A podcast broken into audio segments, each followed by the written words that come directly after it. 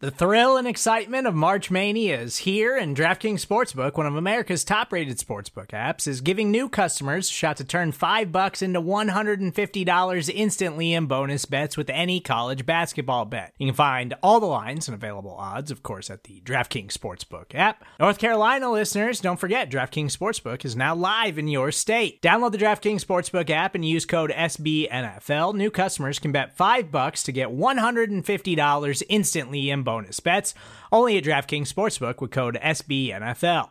The crown is yours. Gambling problem? Call 1 800 Gambler or in West Virginia, visit www.1800Gambler.net. In New York, call 8778 HOPE NY or text HOPE NY. In Connecticut, help is available for problem gambling. Call 888 789 7777 or visit ccpg.org. Please play responsibly on behalf of Boot Hill Casino and Resort 21 plus age varies by jurisdiction. Void in Ontario. Bonus bets expire 168 hours after issuance. See DKNG.com slash B ball for eligibility, deposit restrictions, terms, and responsible gaming resources. You're listening to BGN Radio with Brandon Lee Gowton and Jimmy Kempski.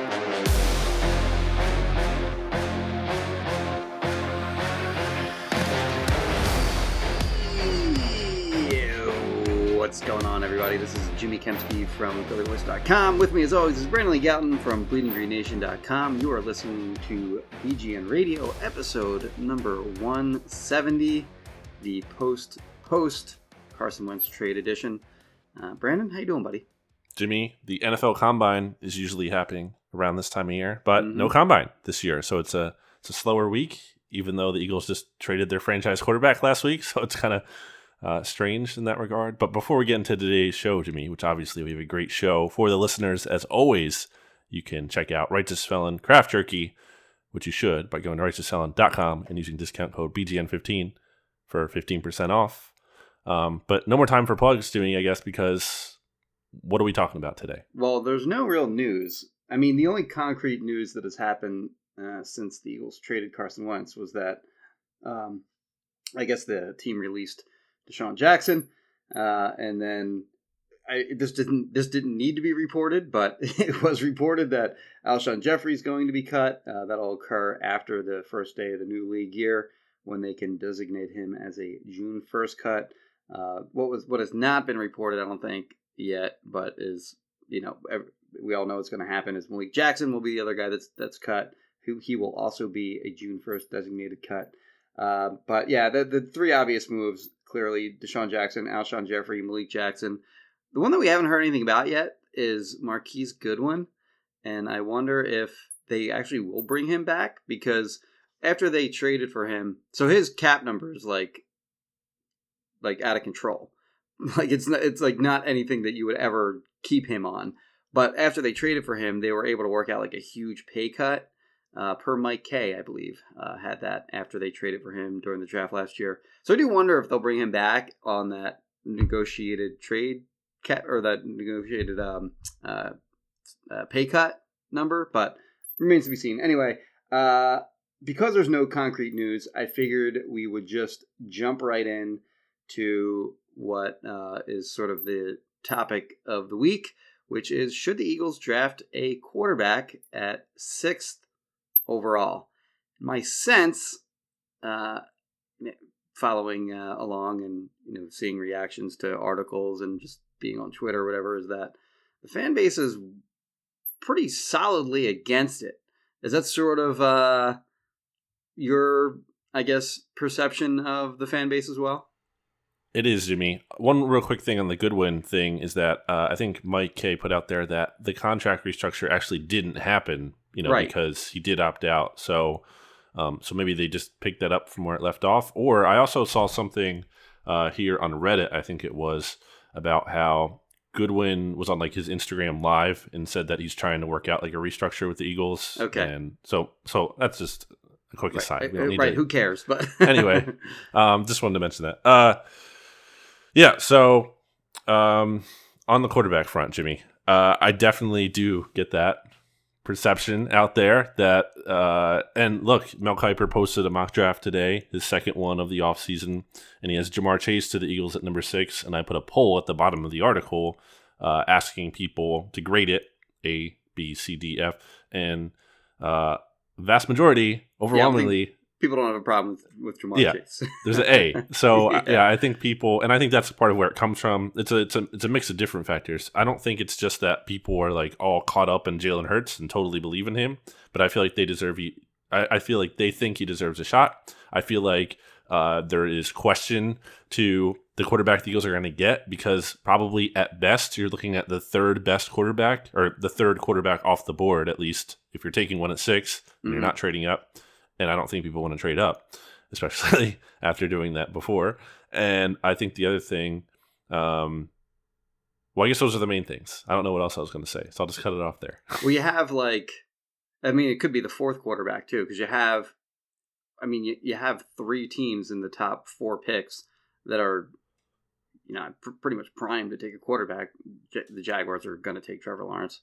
The Jets, uh, of course, need a quarterback in theory. There, there's ideas out there that they might just hang on to Sam Darnold, and that sounds like a lot of pre-draft uh, nonsense to me.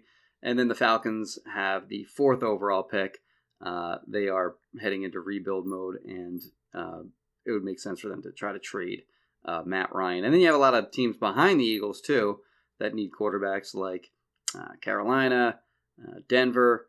Um, you could maybe make an argument for Detroit, even though they traded for, even though you know they got Jared Goff back in the trade uh, of Matthew Stafford.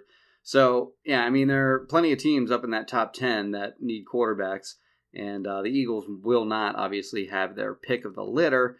But there are the four guys. We'll just go through them real quick. I know you already know who they are, but it's Trevor Lawrence from Clemson. You have Ohio State's uh, Justin Fields, Zach Wilson from BYU, and Trey Lance from uh, a school that we've all become familiar with, North Dakota State University, of course. So, uh, yeah, those are the four guys. I started Or five. five. Well, Mac Jones is in there too from Alabama. Um, actually, Kiper had him pretty high, didn't he? Like He had in, him in that last like nine or something like that. eighth, eighth to the Panthers. Eighth, Okay. Yeah, he's not a guy that I can't. I, I can't see the Eagles having interest in him. Like even Mhm. if they traded back, because I think their mo is sort of to, you know, like guys that can, you know, that have athletic ability, they can run around, so sort of be dual threat type of guys. And he's not that. So he's like just a pure pocket passer. So and you know you're not gonna take him at six, but the idea Right. on taking him would be if you traded back, picked up a bunch of extra picks, and, and you took that guy. But I don't see the sense in that like if you're gonna get a guy like that, then you're just creating a bad. I mean, you're just creating a weird, you know, quarterback dynamic between him and Jalen Hurts, who are two totally different types of players. So, um, what is uh, what is your initial thinking on whether you would take one six or not? I have crystallized my opinion on this, Jimmy, and it's come down to this. I know you're waiting with bated breath over there as the audience members. Uh, I think it comes down to the Eagles cannot take a quarterback with the thinking that this guy is a better prospect than Jalen Hurts, and therefore we can justify the pick. Like that, that alone cannot be the justification to me. They have to fully believe that this quarterback has elite potential, not just like good potential, like quality. Like he has to be like top tier potential kind of quarterback for them to take uh, a quarterback and justify it over Jalen Hurts. It's just it's not like another position. It's right. It's like it's not like wide receiver. Um, it's it's not some other position where you can kind of get by with having a good one or very good one. You need, I think, especially in today's NFL, as you're seeing teams churn through quarterbacks even more because they don't have that elite Yeah. guy, or if they don't have that elite guy, I think you need that elite guy.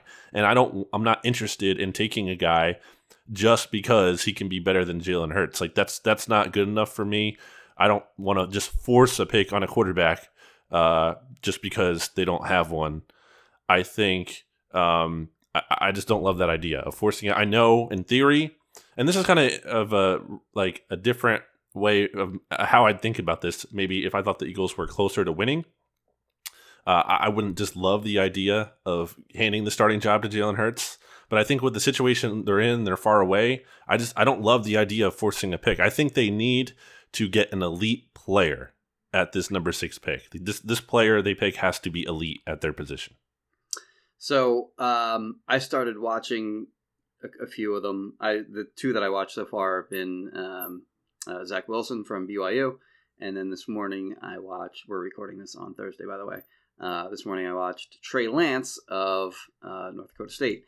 Zach Wilson I would take at six, like no question about it. But I don't think he's going to be available there. I think he's going to go off the board probably number two to the Jets, or if they trade out, and whoever trades up to that spot is going to take him. Like he's legit. Like he is a super accurate passer, and he's got a lot of other attributes. Like he's got arm strength, he can run around. Like sold. Like he's he's like he's really accurate. So uh, I would absolutely take him. Trey Lance was a little bit of a different uh, study in that he's only played 17 games.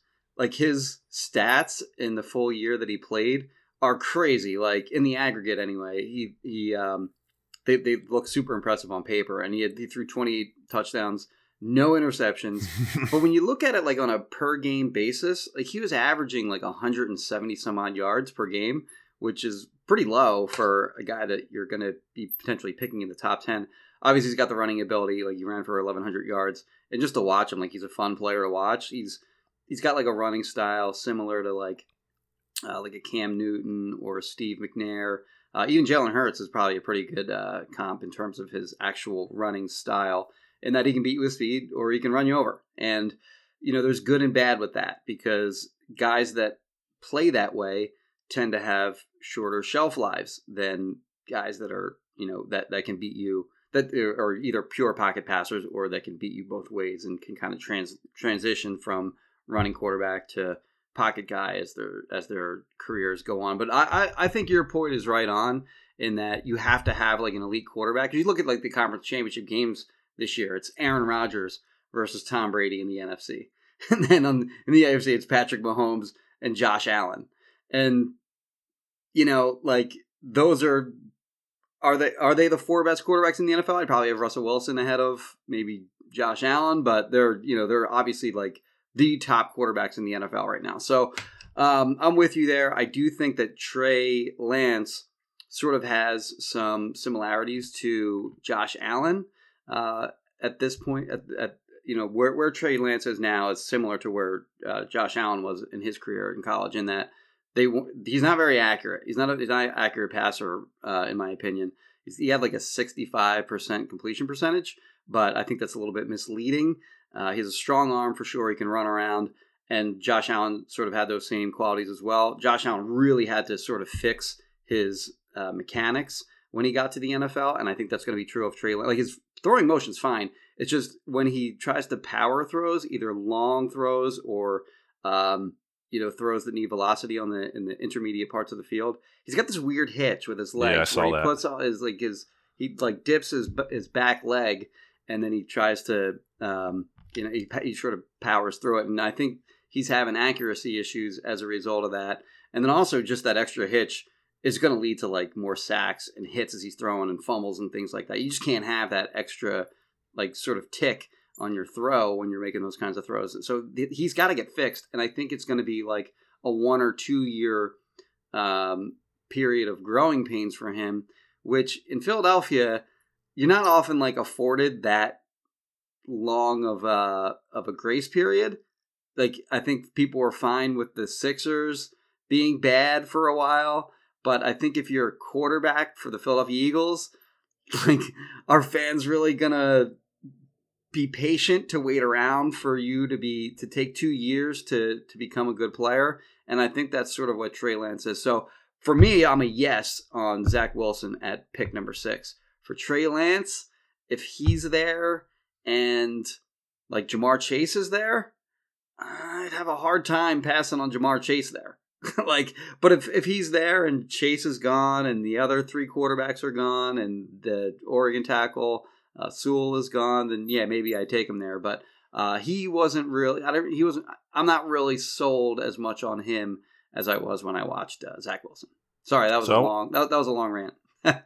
So, I mean, you haven't done Fields yet, obviously, Yeah. um, in terms of your profile, but um, I mean, because he'll be relevant in the conversation too. Sure. But kind of going off what you said about Lance and Josh Allen. I mean, Josh Allen like worked hard to get better Mm-hmm. at his accuracy. Like that was an off-season story heading into this year. Like before his ac- before we saw the proof in the numbers. Like he Fifty-two percent as a rookie, and then this past year was like sixty-nine, I think. Yeah, nice. He worked with um, Jordan Palmer, I know, and, and Jordan Palmer gave him a lot of the credit. He's like, look, you know, I I worked with him, but like this dude like put the work in. Like he really wanted to get better at this. And on that note, Jimmy, I feel like you know such a big part of this evaluation Sure. is going to come back, or it's going to come down to things we can't even see. Right. It's going to come down to like, is this player coachable? I think that's a, a serious lesson to take away from the failures of what ultimately happened with Carson Wentz, and like, I, maybe it's an overcorrection on the on the part of that to some extent. Like that, my mind is there. I, I feel like coachability and accuracy are like things I I just really want out of this next Mhm. Eagles quarterback. And on that note, um, Jalen Hurts has one of those things. I, we know he has the coachability. Yes. Um, he has that in spades, and I feel like that's in part of why I'm willing to go forward with him is because like if Jalen Hurts fails, it's not going to be for a lack of effort, and I feel like it's easier to live with that as opposed to a player like Carson Wentz, where like the talent is all just there, and you just like it's not going to work. Like the potential is never going to be realized because of coachability and other roadblocks there. So um, maybe that's just a perception thing, but but yeah, I, I like. I'm I'm not all in on Jalen Hurts. I, no one can be because we haven't seen enough uh, to to believe that that can be the case. I think you you know you had a good breakdown of his game, and you talk about how uh, you know just really at a basic level his his ability to throw the ball is an issue. Like it was not great throwing the ball last year. Now I think in his defense there are multiple things you can say. You can say obviously the system around him was problematic hmm in terms of coaching and, and scheme and uh, talent and everything. Uh, he's only 22. I'm, pr- I'm pretty sure he was the youngest starter in the league last year, or, or if not, I guess Burrow might have been younger. But you know, one of them. Uh, you look at how rookie performance always isn't really indicative of future success. Like you kind of can almost throw it out in some cases. Um, I also think you look at the difficulty of throws that Hurts was attempting. Like this isn't a guy who was checking. He was. It wasn't a check down Charlie. He Mhm. wasn't Sam Bradford out there. Like he was. He was slinging it down the field a lot. Sure. So know, there's going to be some inaccuracy when you're you know attempting more aggressive throws like he did. I think he had the seventh highest percentage of deep ball throws I saw from Pro Football Focus last year. That's yards of uh, 20 plus. So, uh, so that's not you know me saying Jalen Hurts is definitely the answer or anything, but I, I just think there is potential there. We I was looking back at some of the highlights from that he had from his games last year, and the highlights are like, man, like there's there's something here. I don't know if it's a starter, and I think there's been a lot of talk this week about how like the Eagles didn't draft Jalen Hurts to be a starter. Like that wasn't the mentality necessarily of why they drafted him. But as a you know friend of the podcast, BGN alumnus Mike Kaye put it, that doesn't necessarily mean that like they can't consider him to be one this year because they have had a year with him in the building now. They know him more, and maybe that soured them on him, and and they believe in him less. We've heard talk that the quarterback's absolutely going to be in play, and it should be in play. I'm not saying it shouldn't be in play, but I just if if they're going into this draft like we're getting a quarterback at number six, no ifs, ands, or buts about it, well then that's a failure to me. Yeah, that's fair. Um, your point on Hurts, where like, um, you know, he did take shots down the field. So what I did, and when I looked at when I took a look at his game, was I pulled out what I thought like were his highlight throws, and then I pulled out what I thought like were his highlight runs, and I had a video of each of those, and then I had a video of like all of his inaccurate throws. there were like there were a lot of inaccurate throws, and I, Mhm. your point is dead on that like he wasn't just checking it down and making safe pla- passes all day. So in that respect, his low completion percentage, which I don't remember what it was off the top of my head, it was, it was in the fifties. Yeah. Um, uh, you know, that's maybe a little bit misleading. Like he wasn't as inaccurate as that might say it was, but he was definitely inaccurate. Like he was Sure. definitely an uh, inaccurate quarter quarterback. Uh, and you know, you, you expect that because uh, it was hard to not hard, but there there were some throws, and I didn't include them in the video where like there was maybe a little gray area uh, over whether a, a pass looked inaccurate uh, just because it was a bad throw or because there was some miscommunication between he and the receiver or whatever. But there was certainly a lot of that going on as well uh, when you had such a young uh, wide receiving group um, with Alshon and DeSean not contributing much. Um, you had a lot of young guys in there, of course, and especially in that you know that last game, there was just all young guys. So anyway, um, uh, like you said, there's there's something there. Like he has talent for sure. He can run. Like if you look at like what he is as a runner, I think uh, Ben actually said this during the last podcast. You know, he's the second best runner in the NFL behind Lamar Jackson. Like you maybe make an argument for Kyler Murray, but he's up there. Like he's he's a very good runner. He runs like a, a four five something, and he can run guys over. Like he's he's not afraid of contact, which again, as we mentioned before, is, is a good and bad thing. Uh, but he he he can like the arm strength. I mentioned that. Um, like I don't think it's bad. I think it's arm strength. It's fine, but it's definitely not like a positive trait of his. So you know, as as a just a player and a snapshot of the player, he's not great throwing the football. But when you have like the intangibles that he has, and you have like the running ability and what you can do, um, sort of like off of that running ability, like I thought that Miles Sanders was a more effective runner when Jalen Hurts played. I thought the yes. screen game actually worked when Jalen Hurts was in the because you have like defensive linemen that have their eyes on Hurts a little bit more than they would uh, a quarterback like this in, in some kind of motion. Because what was happening all year on that screen game was defensive linemen were just sniffing that out like no problem. they they were blowing screens up like all year long. Well, they, or Wentz couldn't complete some of them. Like, that's true. couldn't too. make the easy throws. That's yeah. right. Yeah, the layups, quote unquote. And uh, and when Hurts was in there, like the screen game actually worked. So uh, there's a lot of things that a running quarterback will open up on the offense. So I do think that they're, you know, I mean, it's a, this is a very low bar, but no matter who the quarterback is, they're going to be better than what Carson Wentz was in 2020. I think it's weird when we talk about Hurts and accuracy because he does have a touch. Like he does. I've, mm-hmm. I've seen it. Like I've absolutely seen it in practices. Uh, the, pa- the, the, Packers game when he first came in and yes. he, he, leaked out of the pocket and he threw like the little the little touch pass over the top for a touchdown. It was pretty early uh, in his like it was pretty soon after he entered that game. But yeah, and the that, one that, Reagor that, too. That was a good one. Yep.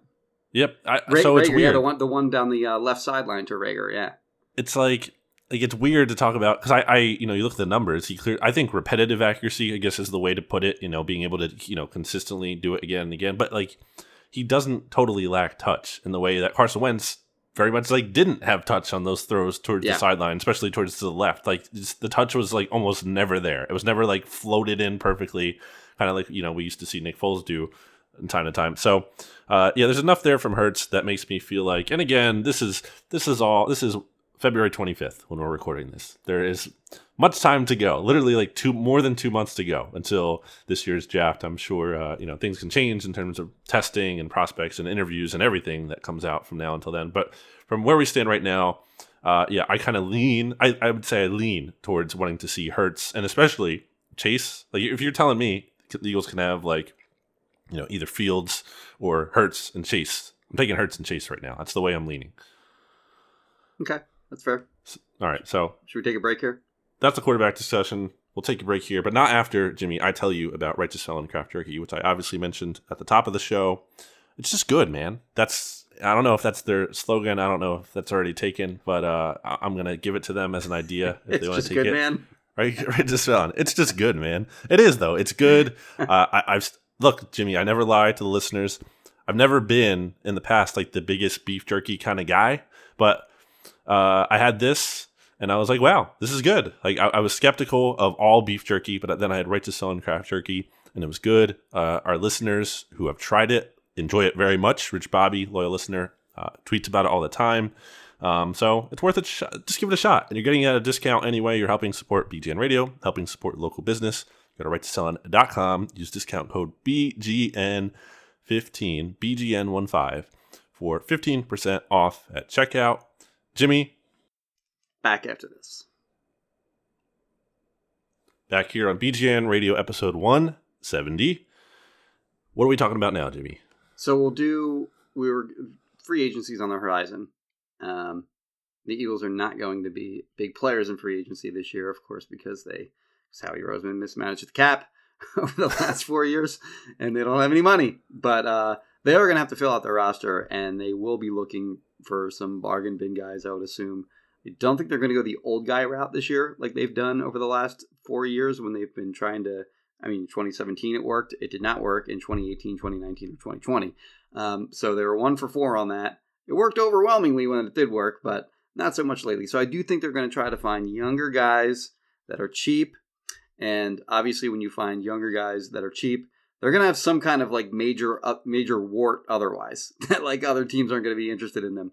So uh, I thought we would do maybe a Um, like so I know that I've seen I know that you mentioned this off offline before, but um, there are like national guys putting out articles of like you know, best fits for like free agent to team. And some of them are just like ridiculous. Like, there's no way the Eagles are going to be able to afford like some of the guys that they mentioned. What was the one you mentioned to me? Uh, the guy on the Jets. Uh, Marcus Maye, yeah, Marcus Maye, right? Yeah, like it's possible the Jets might franchise that guy, So, Right. like they're not going to be the Eagles aren't going to be able to afford a guy that like is borderline franchisable. So uh, again, like and I don't, I don't, I don't even blame the national guys on that. By the way, that's not even like a shot at them as much as like because in like any given year, any team has enough cap space to add typically like maybe one guy at least. Yeah, I Like, mean, you can, it's a- you can, yeah, you can, you can like have the first year of the guy's salary or salary cap hit be very low, but then it's going to be Mhm. super high in uh, the next few years, and they don't want to do that. I don't think. But I'm Well- sorry, I tried to cut you off. Well, I'm just saying like it's the Eagles are in a very. I don't think everyone just because of how things usually work. I don't know if everyone is in the right mindset of like you have to lower your expectations a lot. Like this isn't just this isn't a normal year. Like the names we're about to say for this game are like you're scraping the bottom of the barrel. Right. This isn't like anyone to get like super excited about. So, so don't still listen though. Please listen though.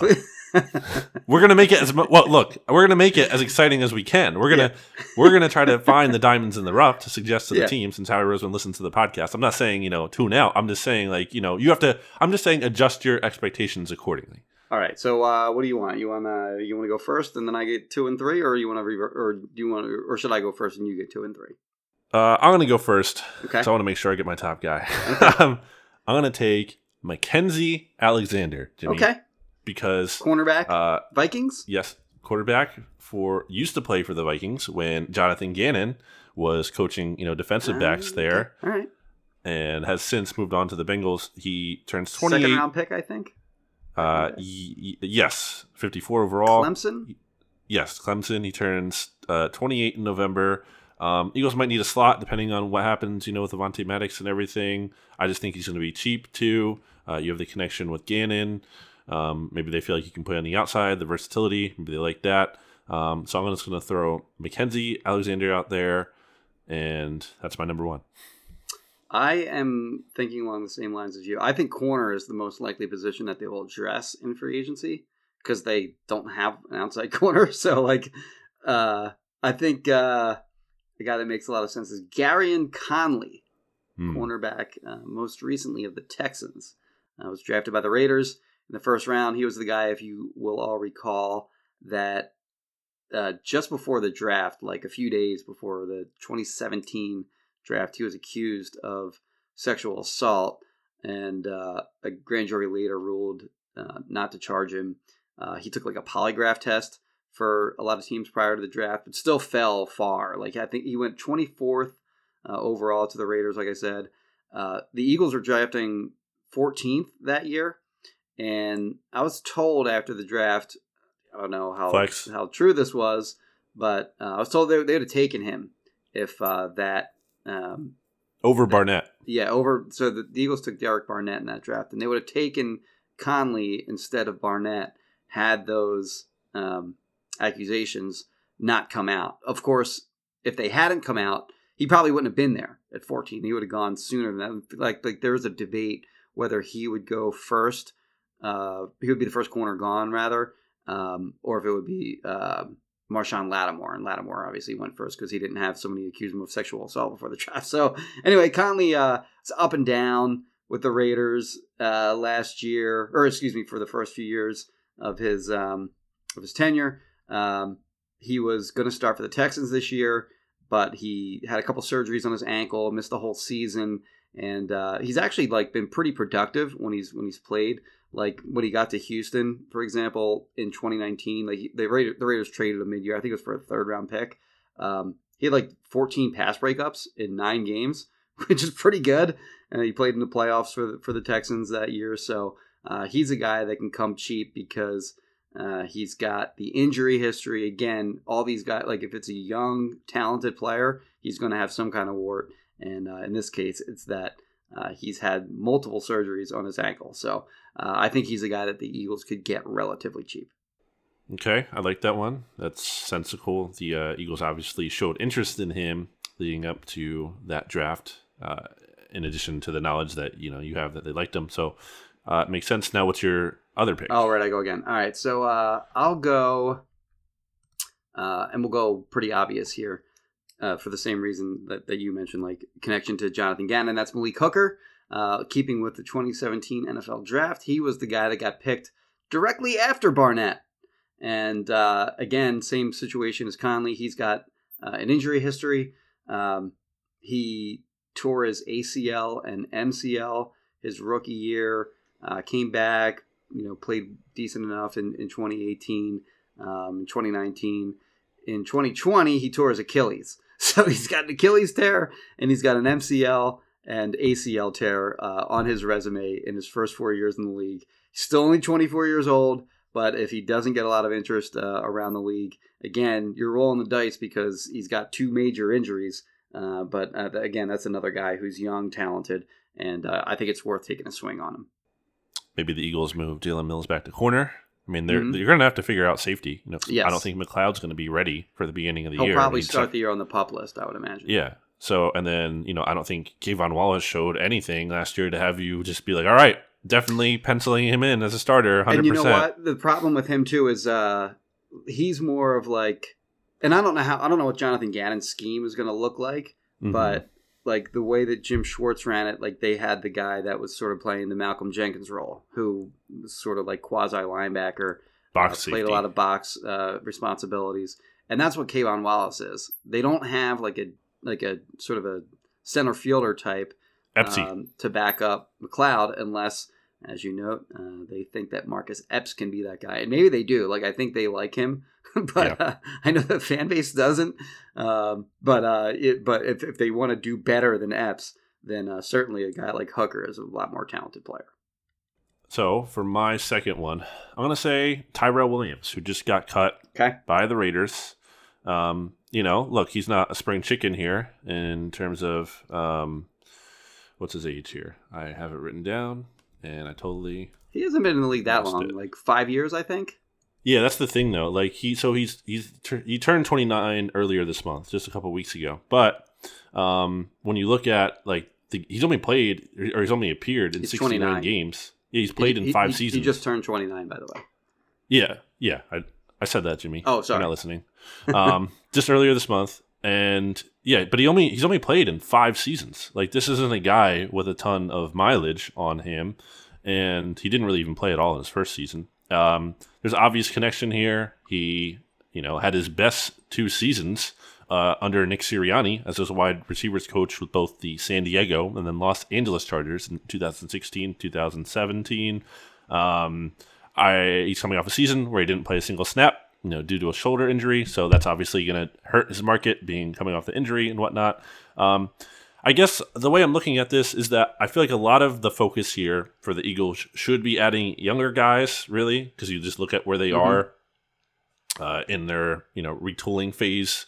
But like you still have to add some. You have to have like some NFL NFL caliber players like on your roster, Right. especially I think to help out a young quarterback. Like it- I- I just don't love the idea of just going forward with only young players at Right. wide receiver. Like it, it could be nice to kind of have like one veteran in that receiving room, just to you know have that guy in there and kind of give the young player like something of a sure thing. And when you you know you look at Williams' background, he gives them a sure thing in terms of a deep threat, which is a very important element, I would think, to the offense. So uh, I'm going to put him in there, and just because you know maybe if the money is close, like uh, connections are going to be important for the Eagles, who can't just simply outbid teams. Like it, it could come to down to like, hey, we have a relationship with this player.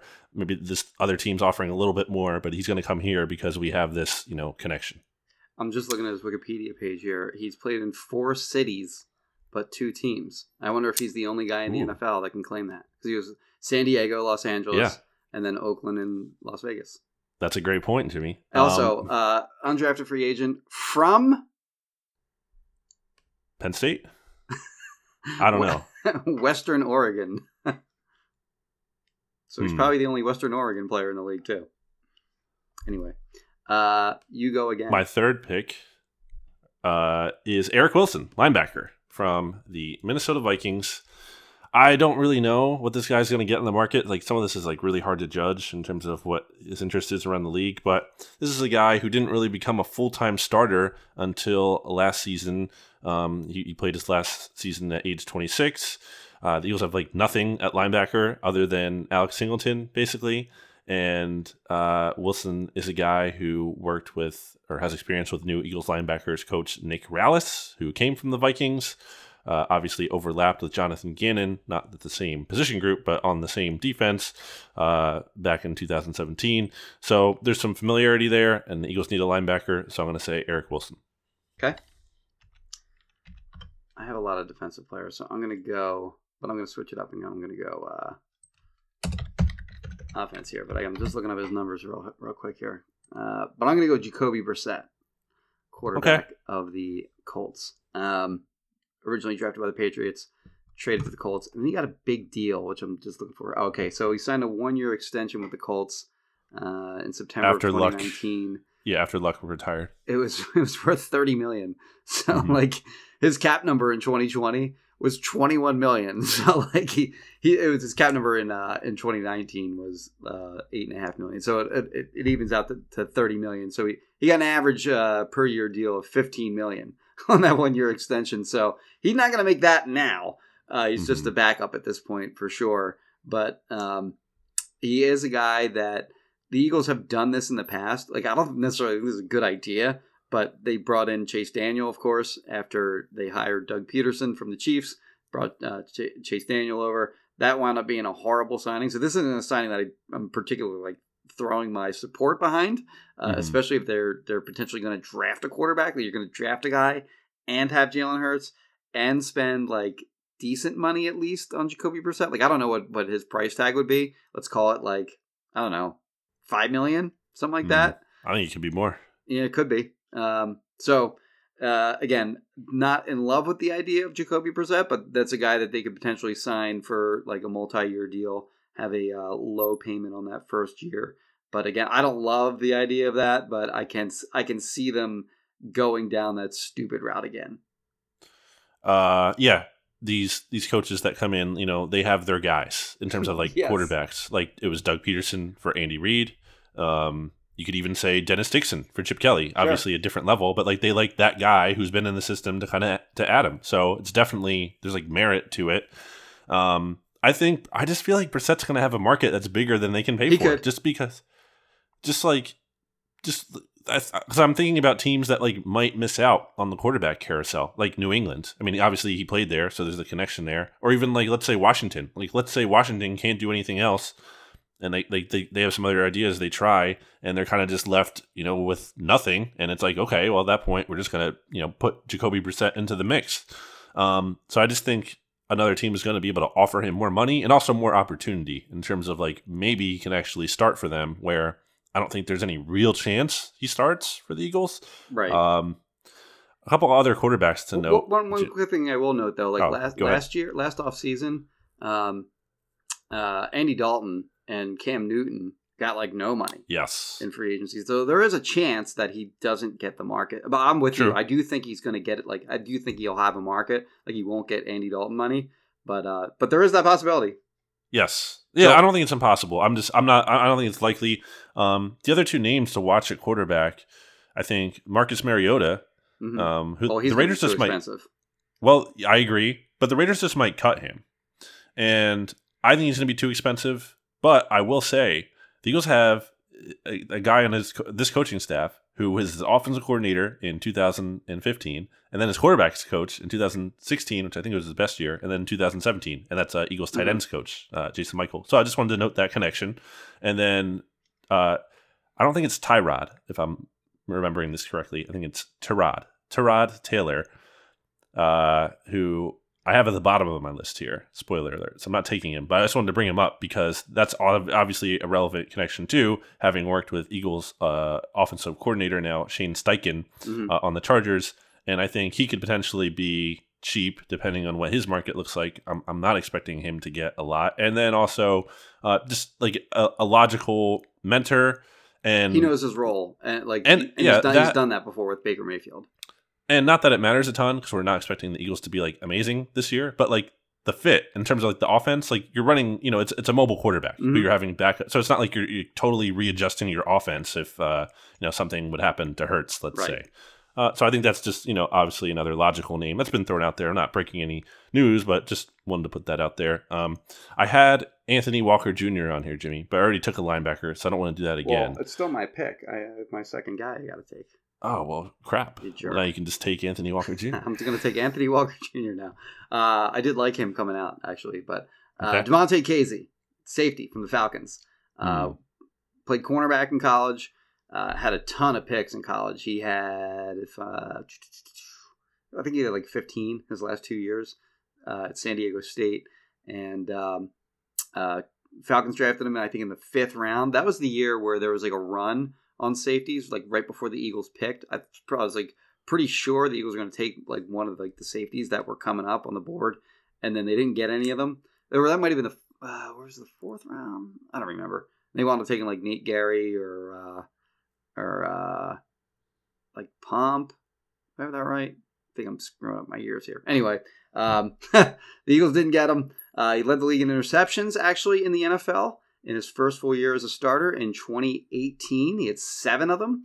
Uh, he was playing safety. This would be like a guy who would be like at the top of my list if uh, Jim Schwartz were still the defensive coordinator because he was originally a corner, like I said in college. And uh, as you all know, Jim Schwartz loves him some safeties that have some corner experience. But uh, again, like um, my uh, previous two defensive picks, Malik Hooker and uh, Gareon Conley, he's got an injury history. He's recovering from um, a torn Achilles that he suffered in week four of 2020. So he's got uh, he's a little bit of damaged goods, but uh, I, I think he's I think he's a good player. He actually made um, in the 2018 opener against the Eagles. He had a hit, I believe it was either on Ertz or Goddard. I want to say it was Goddard, and the Oh, ball was popped up in the yeah. air, and um, uh, another Falcon teammate picked it off and, and ran it back pretty far. It was a big play in that game. Obviously, the Eagles won that game, but um, he's he's a playmaking safety, and he's he can play sort of that Rodney McLeod uh, center fielder role that we were talking about before, and he makes plays. So he's a guy again like Malik Hooker is worth, in my opinion, taking a swing on.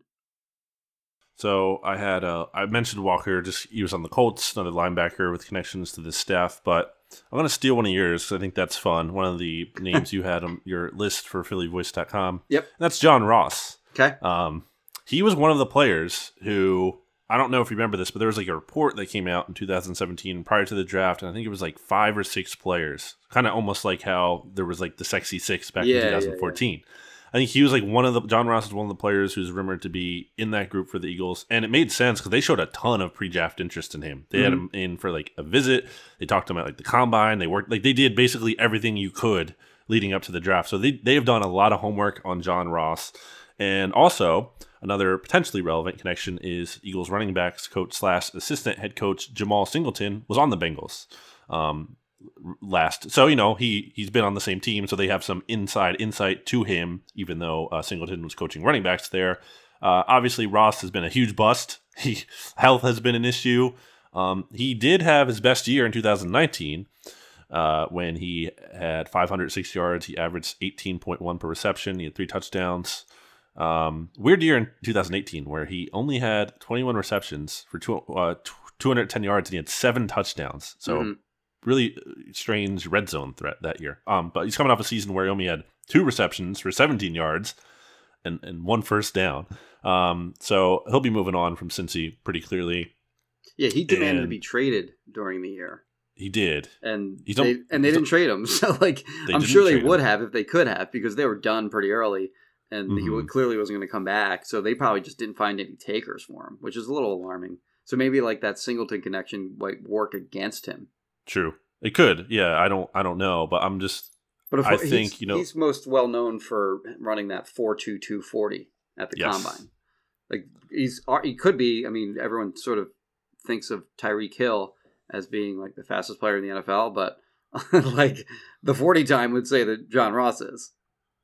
And if the Eagles are looking at Sirianni as kind of like a wide receiver whisperer, which I, I think they kind of are to some extent, Like you know, I think they like that about his background. Then maybe you know this could be the spot for him to get fixed, or at least you know it's worth a shot, especially since he'll maybe be 26.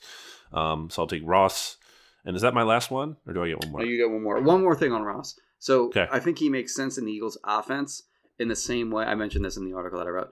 In the same way that um, Marquise Brown operates in the Ravens' offense, in that like he's a speed guy that you have to respect. Like if he's on the field, like everyone knows how fast he is. Like forget about like the lack of production that he's had the first four years in the league. Like everyone knows that he's like super fast. So you can't just have your safeties like creeping up to the line of scrimmage to you know lock down uh, you know the rushing attack. Which in the Eagles' case, if Jalen Hurts is starting, or if they you know draft one of these mobile quarterbacks, um, you're gonna have like probably a run heavy offense in Philadelphia in 2021. So he's a guy that at least helps keep it honest. And if you do get the safeties creeping up, then he's a guy that you can maybe um, get some big plays over the top if he can be a reclamation project. Uh, but I do think he fits uh, the Eagles' offense, what I think the Eagles' offense might look like this upcoming season. So another name I'll throw out there. Um, uh, that I'm not. I'm putting this on my list. I'm just. I wanted to mention it. It was deeper down my list. Was Samaj P. Ryan, Okay. who played for uh, Singleton, Jemal Singleton last year in the Bengals, and actually had like the best numbers of his career under him. I thought he was out uh, of the league. I know. So did I. I was like, whoa, he's still around. Um, so that could kind of be like a Jordan Howard mold back, very cheap. Uh, Yeah. That the Eagles would add like later in the offseason. Um, keep an eye on that one. I'm gonna say, oh yeah, look at that, 4.8 yards per carry for Samaj P. Ryan. yeah, I'm gonna Alright. say uh, DeAndre Houston Carson is my last pick. Do you know who that is, Jimmy? I think he went to UNI. He went to William and Mary. Ah, okay. Well, at least I knew it was a small school. He was a six round pick in 2016. Here's the reason why I think the Eagles might have interest in him. He's kind of been like a special team safety. Like he might just be a Chris Maragos, but I'm thinking like maybe the Eagles think he can like be more than that. That's the kind of player at the very least that they should be kind of like taking a chance on. Like a guy, you know, who hasn't like, you know, been in a bigger role and like maybe if they use him differently, kind of like what, like Billy Beane Moneyball thing, like we'll, take this guy and move him to a different position. Maybe uh, there's value in that. Um, not moving him to a different position in this case, but like giving him a bigger role and seeing what he can do. DeAndre Houston Carson is a player the Eagles actually tried to sign off of the Bears practice squad during the 2017 season early, but they uh, were rejected because the Bears just you know put him on their roster instead. It's a good little Uh, he's- yeah, he's been a good special teams player. Um, so at the very least, he can bring some of that um, and maybe be like your next Chris Maragos for the foreseeable future. Uh, but but maybe he has some defensive potential too. So I'm gonna I'm gonna throw him into the mix. And uh, you know he used to be in the AFC or sorry NFC North together with Jonathan Gannon. So maybe there's some familiarity there. Uh, that's my final pick. I have a uh, William and Mary story, actually. Um, Fran Duffy told a story about me on uh, Birds with Friends once. so it's payback time for Fran. So, so Fran at the at whatever whatever year Marcus Trufant came out um, at the Senior Bowl. Uh, Fran actually this is a, this is a story in which Fran's knowledge of the draft and draft players, like his vast knowledge, actually worked against him here because there he goes up and he's talking to uh, Desmond Trufant, who's probably like the best prospect at that Senior Bowl, and he had a W on his helmet because he went to Washington. And somehow Fran thought that the W was for William and Mary. and he thought it was a, a another cornerback named uh, B.W. Webb, I think it was. Oh yeah, So Fran, Fran's asking him all these questions about, you know, like going to a small school and stuff like that. And finally, Trufant was like, I, I think you might think I'm somebody else. but like nobody would look at like like nobody like who didn't know the draft really really well Mhm. would ever think that that guy was like William and Mary.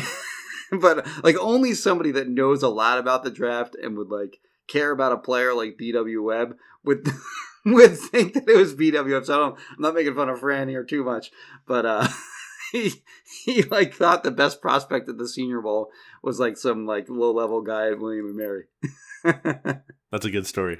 All we right. love Fran. so Yeah, yeah, yeah, of it's all, course. it's all in good fun. Love Fran. Um, Jimmy, tell me about Kristen Roach from Roach Realtors. oh, I still have one more pick, and then uh, Oh, sorry. and then I'll tell you about Kristen Roach and Roach Realtors.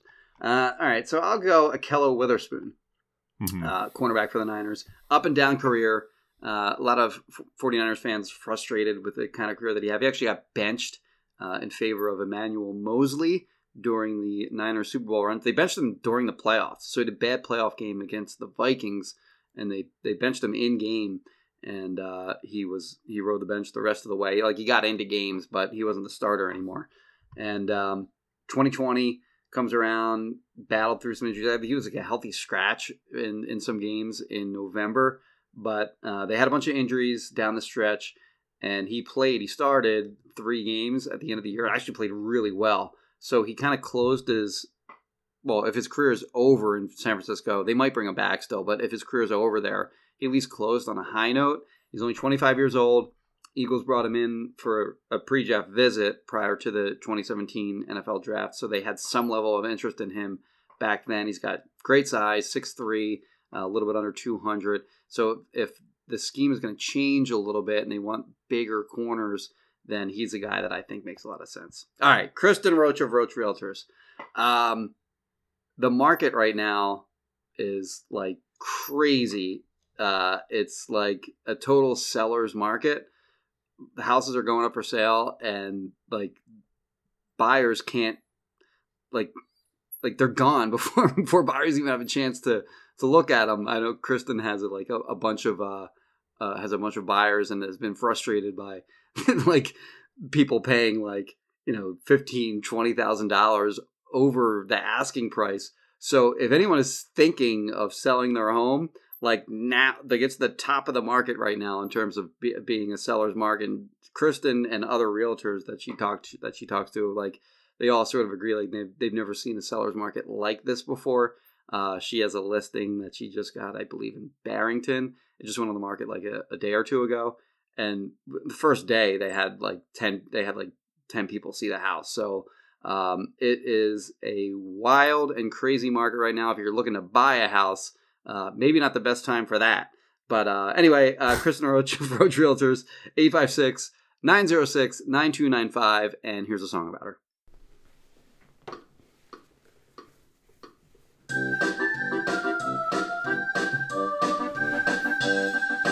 Kristen Roach of Roach Realtors, Roach Realtors, Roach Realtors, Kristen Roach of Roach Realtors. She's. 856 906 92. Nine five 856 906 92. nine five 92. nine five.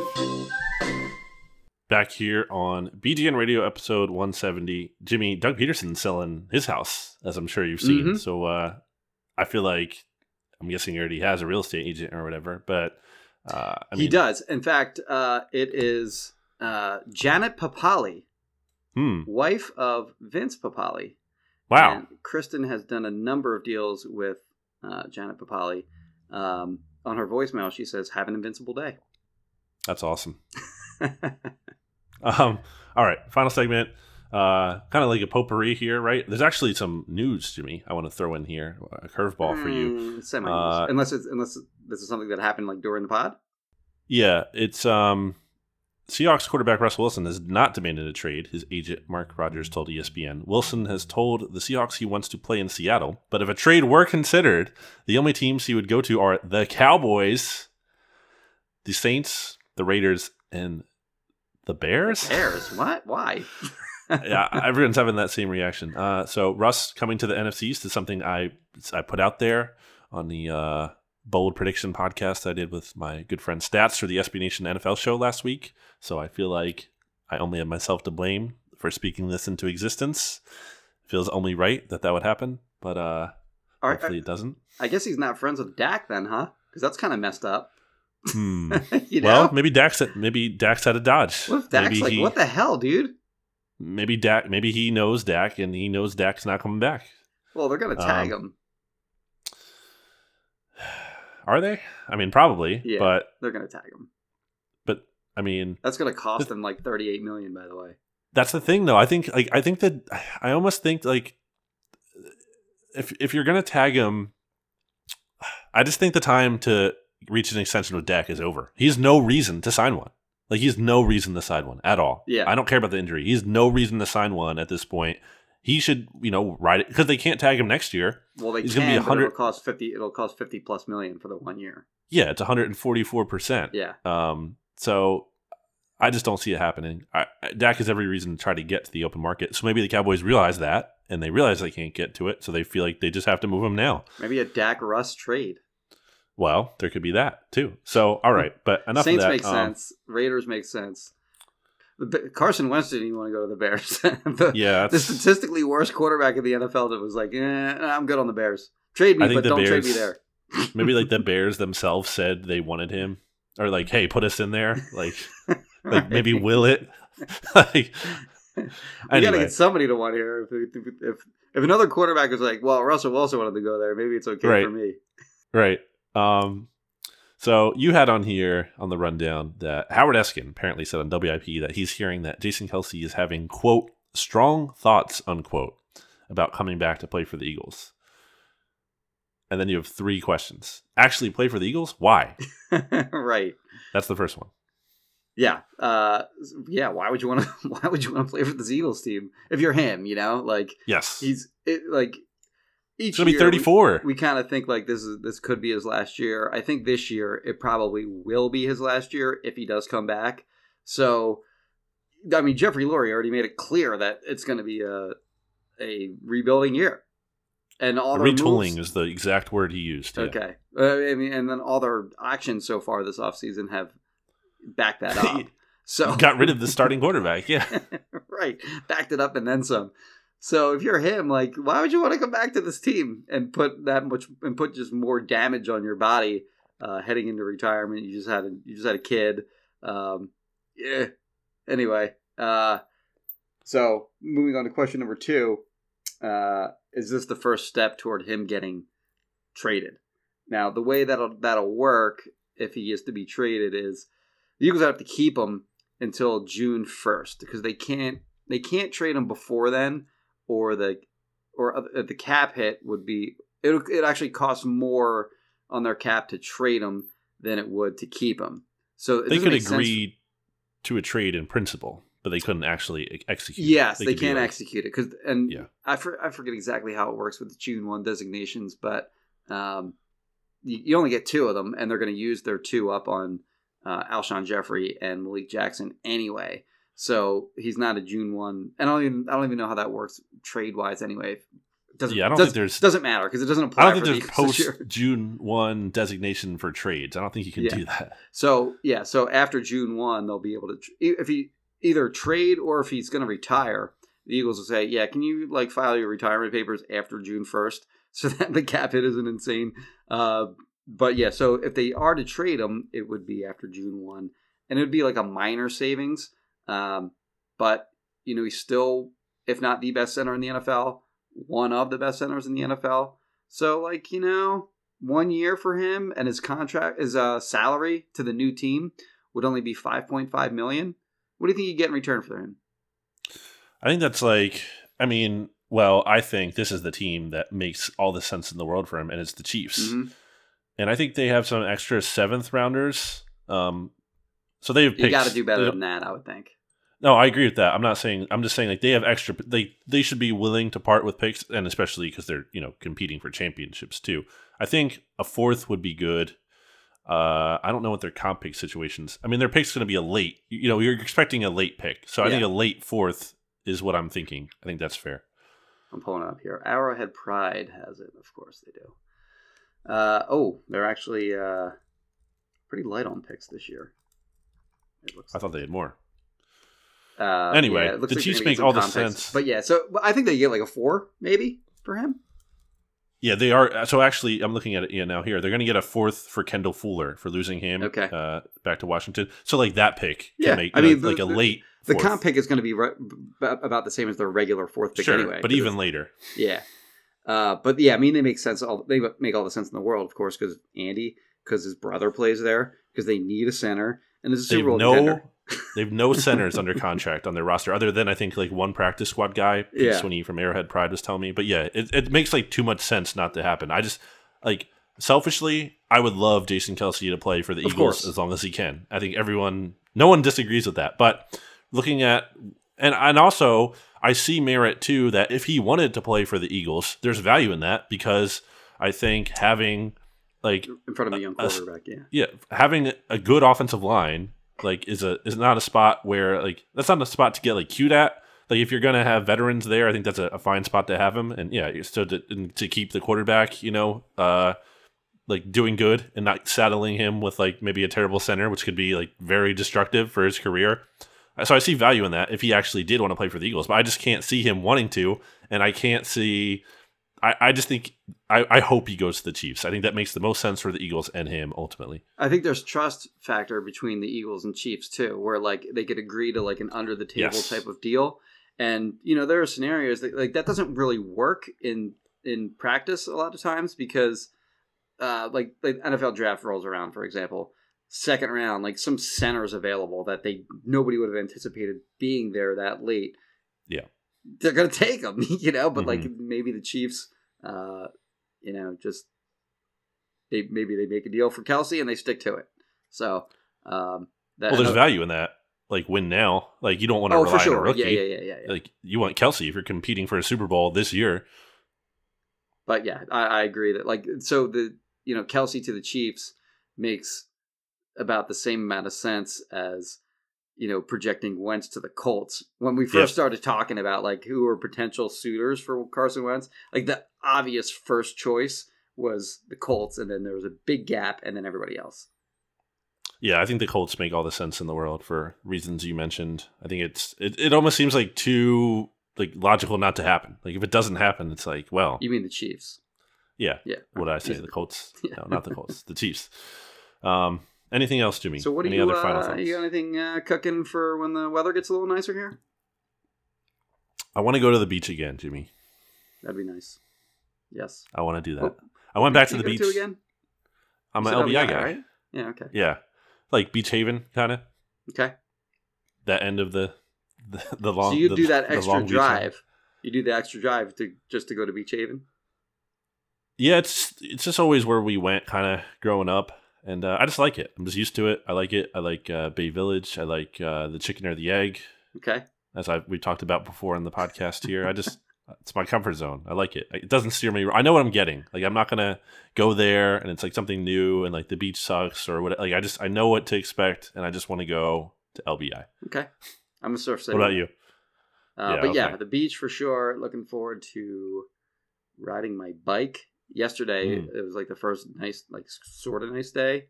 Uh, Oh, it was great. In a while. Relatively, Yeah. Well, yeah. I mean, it was. It got up to what, like 55, it didn't snow for once. and I, yeah, and I ran.